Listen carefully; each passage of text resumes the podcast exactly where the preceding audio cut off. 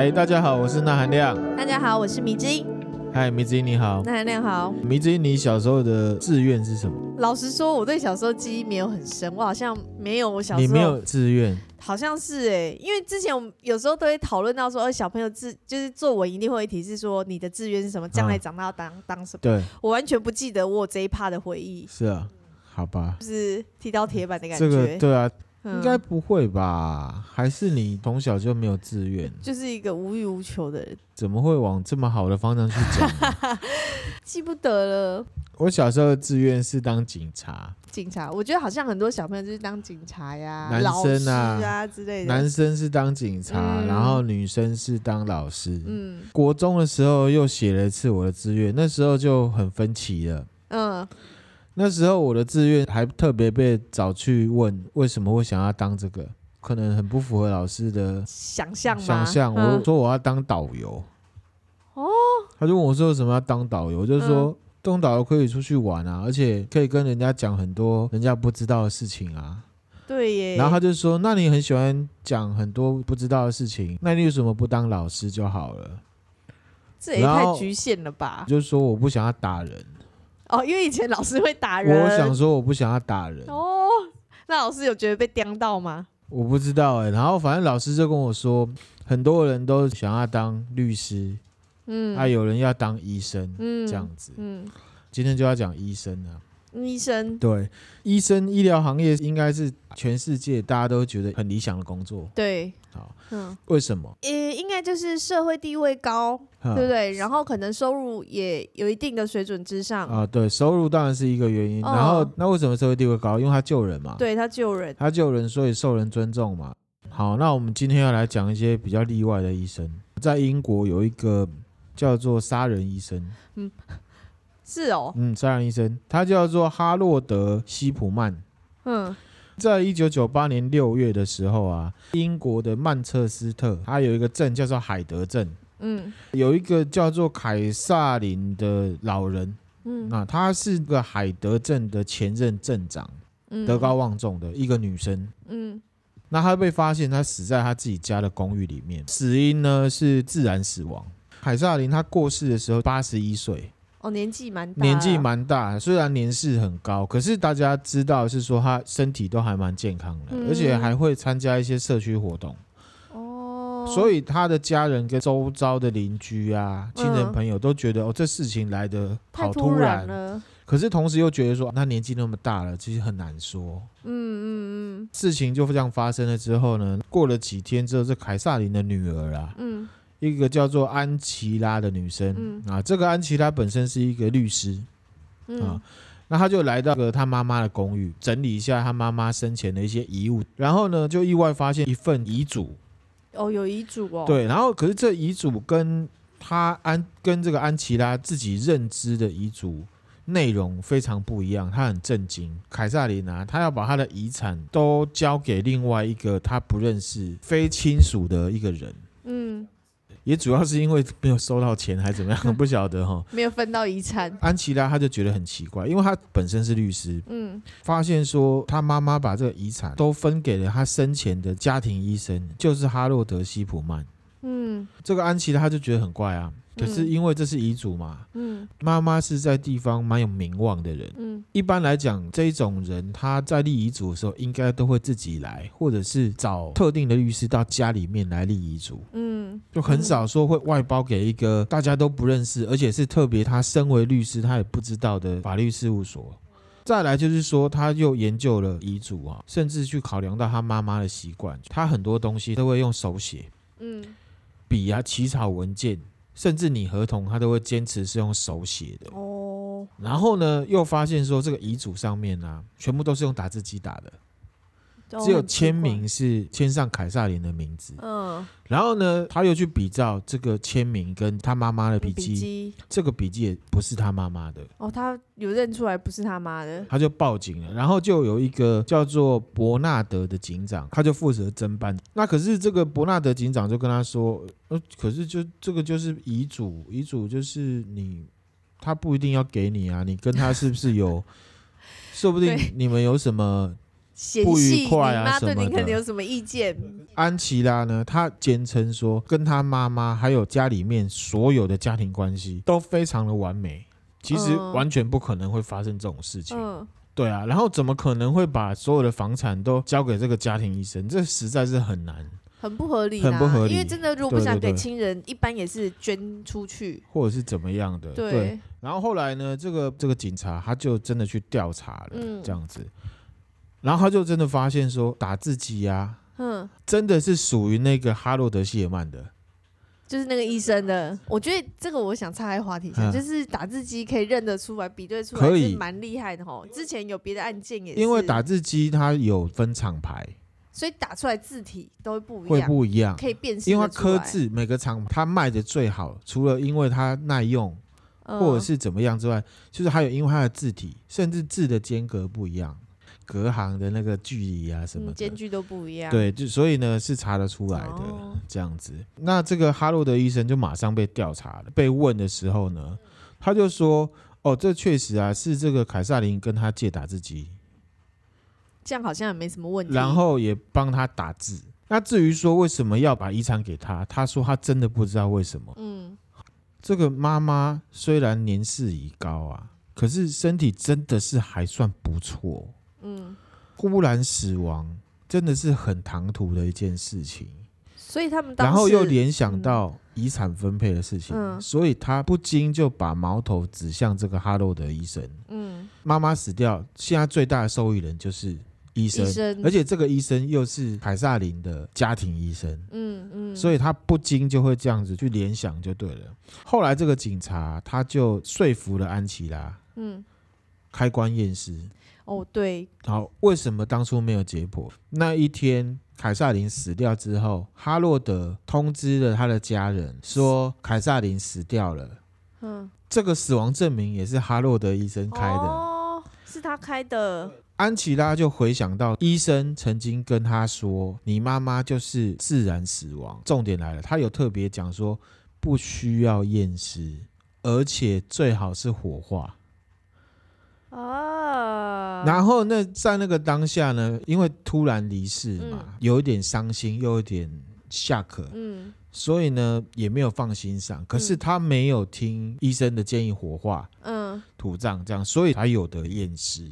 嗯，好，然后验尸的时候呢，因为现在矛头是指向这个哈洛德医生嘛，对，找来的法医就说，正常的医生啊，如果真的要害人的话，嗯，应该不会傻到就是用投毒的方式，因为一验就知道了。嗯，不论如何呢，就是也是还是验了啦，嗯，验了没有任何毒物，哦，没有毒物，没有毒物，可是呢，验出了什么，你知道吗？超量的吗啡。那这样子就跟哈洛德他开的那个医生证明有出入啊。嗯、老化死亡就是自然死亡的意思，嗯，不可能会因为任何的症状去打吗啡，所以这很明显就有问题啊，打脸了嘛，这个死因就会变成是从自然死亡变成超量使用吗啡死亡，嗯，所以哈洛德医生就被逮捕了，嗯，他这哈洛德医生其实是这个海德镇啊颇负盛名的家庭医生，因为他是一个很关心病人。而且在问诊之后啊，还会去病人家访问，嗯，而且呢，老人家特别喜欢他，嗯，为什么？因为呢，他待人很和善，而且非常的体谅老人家的各种不方便，嗯，假设你是老人好了啊，我跟你今天看完了，你身体不舒服了，可能约下一次回诊啊，然后他就会说啊，没关系啊，不然下一次我去你家帮你看，因为你走过来很累嘛，嗯。在这个海德镇的老人圈，还有这个里面很受欢迎，很受欢迎这样子。诶，那哈洛德医生几岁啊？五十几岁的一个医生，他看一下他的长相好不好？嗯、好，帅吗？看起来蛮和蔼可亲的啊，至少是面目和善的。面目和善的医生哈，好，就看不出来这样子了哈。哎，人不可貌相啊。他这个哈洛德呢，从小就很内向，内向，嗯，然后呢，话不多，嗯。而且他的学业成绩呢也还蛮差的，蛮差的。可是他的体育表现很好，甚至还当过这个英式橄榄球队的副队长。嗯，你就会想说，哎，他那他是怎么样考上医学院的？是因为他妈妈，因为他妈妈在他年轻的时候就得了这个癌症。哦，是哦。到了末期，常常看到他妈妈很痛苦，然后他也常常看到这个医生就帮妈妈注射吗啡，帮他减轻痛苦。嗯，后来他妈妈过世之后，他就发愤图强，想要从医。对，他就真的考上医学院。哦他一九七零年从利兹大学的医学院毕业。嗯，他是先去一家药厂工作。嗯，在一九七四年的时候，在兰开夏郡的一家诊所上班，给人家请就对了。对，红庆。对，他后来就被同事发现说，哦，对这个吗啡上瘾，所以他会偷吗啡。他自己本人吗啡上瘾，哦，他本自己本人吗啡上，他会偷吗啡。嗯，他被开除，可是他的这个医生执照没有被。取没有被吊销，没有被吊销。然后一九七七年的时候，就到海德镇来行医。嗯，一直到一九九三年，嗯，开了自己的诊所。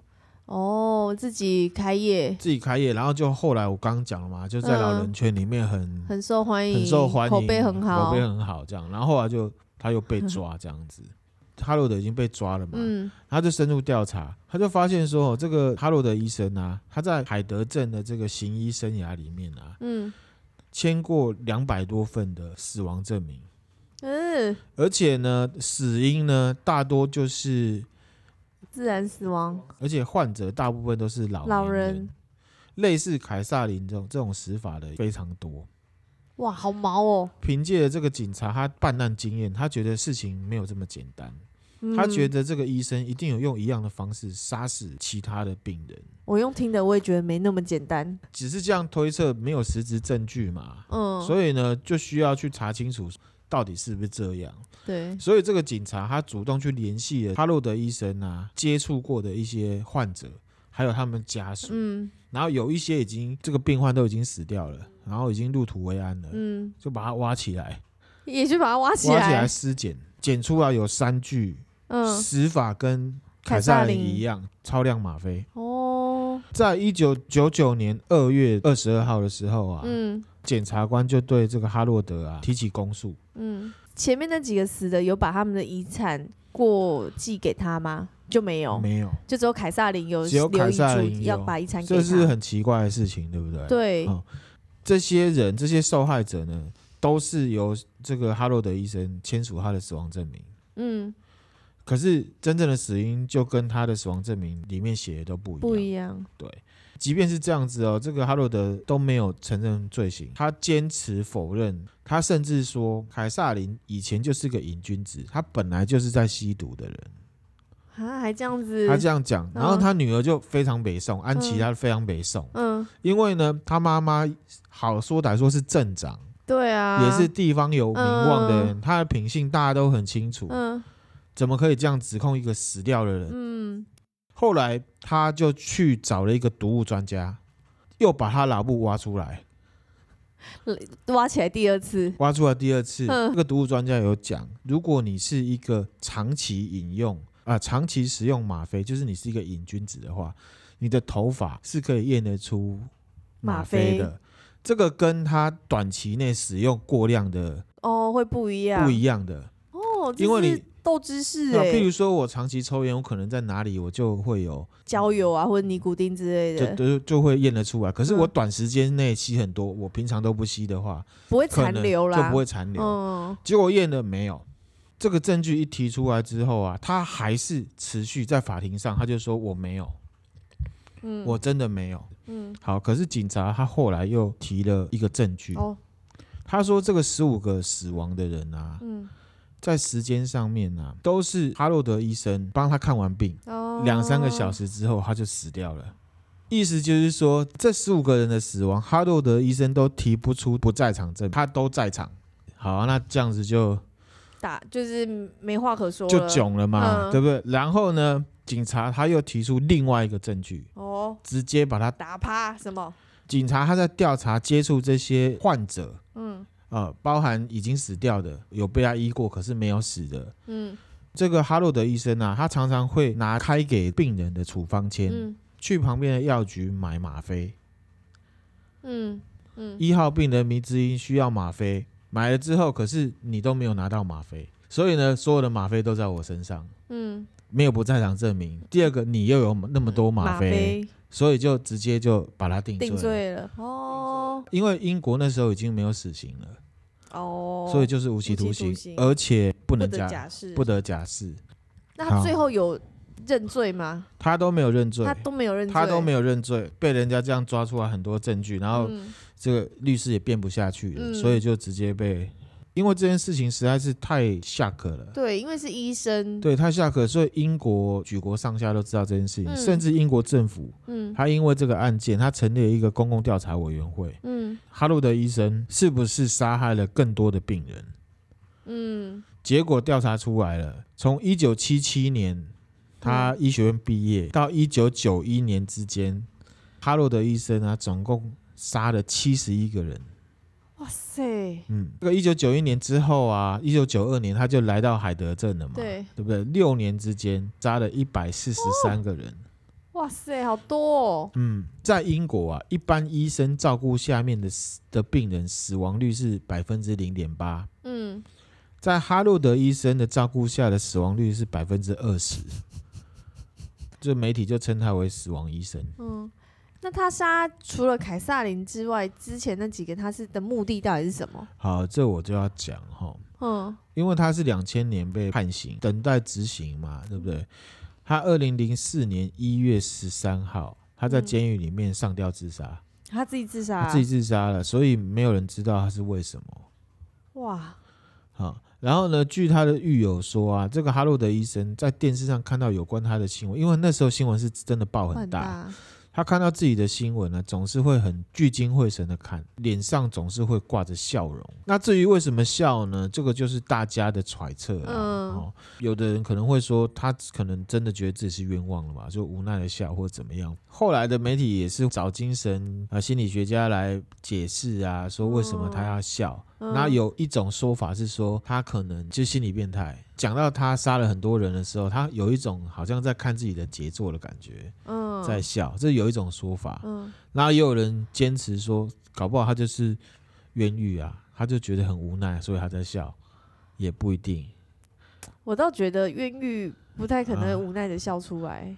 啊、然后还有一种说法啊，嗯、因为他妈妈的过世对他影响很，让他从一个不会念书的小朋友变成一个会念书的人。他妈妈可能对他来讲是一个很重要的存在，那就有人推测说，因为他妈妈也是之前都会打吗啡。哦，对，所以呢，他没有办法接受有任何人可以活得比他妈妈还要长久哦，这都是推测，推测，因为，因为没有得到本人的，对，因为他就是自杀了。哦。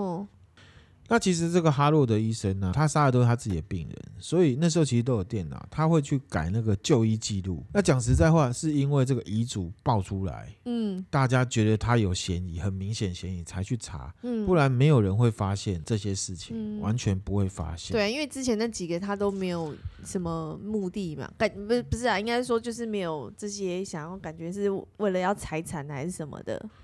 很难查出来。嗯、还有一种说法，都市传说。嗯，虽然医生他收入是足够的，他有一个很完美的家庭，就是他有老婆。你说哈洛德、哦？哈洛德，而且他有四个小孩，哦、都已经成人了。嗯，有在想说，他是不是就已经是要结束他自己的生命了？他怕家里面的人没有钱用，所以他就是傻了，去改这个遗嘱才被抓。哦、这个很奇怪啊，所以。因为这个哈罗德医生的这个案件，他杀了这个两百多人，嗯，好，改变了英国的医疗法规哦。什么法规？第一个是开立死亡证明以前只要一个医生在英国，因为他在英国如果要开立死亡证明，需要三个医生确认。这个好像我觉得这样改好像蛮有意义的耶。嗯，对，然后还有第二个，遗体送去火化的时候，执行前都会要问家属说：“请问你是不是已经确定你的亲人的死因了？”哦，如果你不确定的话，是否需要验尸？嗯，以前是没有做这些事情的。嗯，对耶，嗯，因为他可能都会建议人家要把它火化掉。真的好好奇他的目的到底是什么？而且他是医生。对啊，而且他当初是因为受到他妈妈的状况的启发去从救从医的。对，他感觉如果从刚刚的故事听起来，就会觉得他是为了希望可以救更多人，所以去当医生。哈罗德医生这个案子是没有原因，找不到原因的。有原因，可是已经随着他死亡就就已经埋入土地了。埋入土里了。好，接下来要讲另外一个，这个是有原因的。好，也是跟医生有关吗？也是跟医疗行业有关系的。嗯，德国也有一个杀人护士，杀人护士，嗯，男护士，二零一八年的事情。哦，很最近哎。对，然后呢，他对德国的法庭跟德国政府呢，形容为是二次大战后罪行最严重的连续杀人案。嗯，对，也不，德国好像很少听。到这种连续杀人案的案例吼，哦，就是说呢，有一个德国的护士啊，我来看一下他长相，就没有像这个医生这么的，他看起来看起来蛮坏的，看起来就很坏哈。嗯，好，这个护士呢叫做赫格尔，赫格尔，对，他是一九七六年出生的，六十五年次，他在二零一八年的时候被指控呢谋杀了一百名以上的病患。一百个，经过厘清案件之后，他认罪的只有八十五名了，有差吗？还是很多啊，八十五个哎。因为德国也没有死刑，所以他就被判了终身监禁。嗯，那事情是怎么回事？哈，就是这一个叫做赫格尔的男护士呢，他在两千年到两千零五年之间，刻意帮这重症患者注射高剂量的药物。导致病人呢心脏衰竭，这当中都没有被发现。这五年，他是一九九九年开始当护士，嗯，两千年二月的时候他就犯下第一场谋杀了，嗯，然后呢之后他就转任到另外一个医院，这个医院的死亡率从五趴变成十趴，可是呢没有人注意到这个事情跟赫格尔有关。嗯，他第一次的犯行被揭露的时候是二零零五年六月二十二号的时候。嗯，他在动手帮病人注射这个药的时候，被他的同事看见了，然后同事有去举报。嗯，可是医院你知道有白色巨塔，哦，掩盖掩盖没有处理。他要这么做是要干嘛？你知道吗？不知道。他的原因，他说呢，因为当护士很无聊。什么烂理由？他很享受那种弄到快死的时候，他再把他抢救回来，病人感谢他，其他的医护人员对他投以这个尊敬的尊敬跟崇拜的眼光的那种感觉，嗯，制造这种急救的场合，然后他去急救，然后救回来这样子，然后他的心态是说，如果他没有救回来，他心里面也会难过，就是，是他的目的。其实他一开始的目的是希望。把他救回来。其实你去想孟乔生症候群代理型的嘛，就是这个感觉，就是这种感觉啊。就是我为了嗯嗯被大家关注，然后也要享受那种我照顾你的感觉，嗯，所以我把先把你弄到快死了，嗯、然后我再救你救回来。当然救到了，我就享受到那种感觉嘛。如果你真的死了，我是真的会为你难过。这样啊，真的是哈。然后呢，这个心理学家就有在说吼。就是赫格尔他在法庭上面的态度就是很冷静，而且他都是直接承认。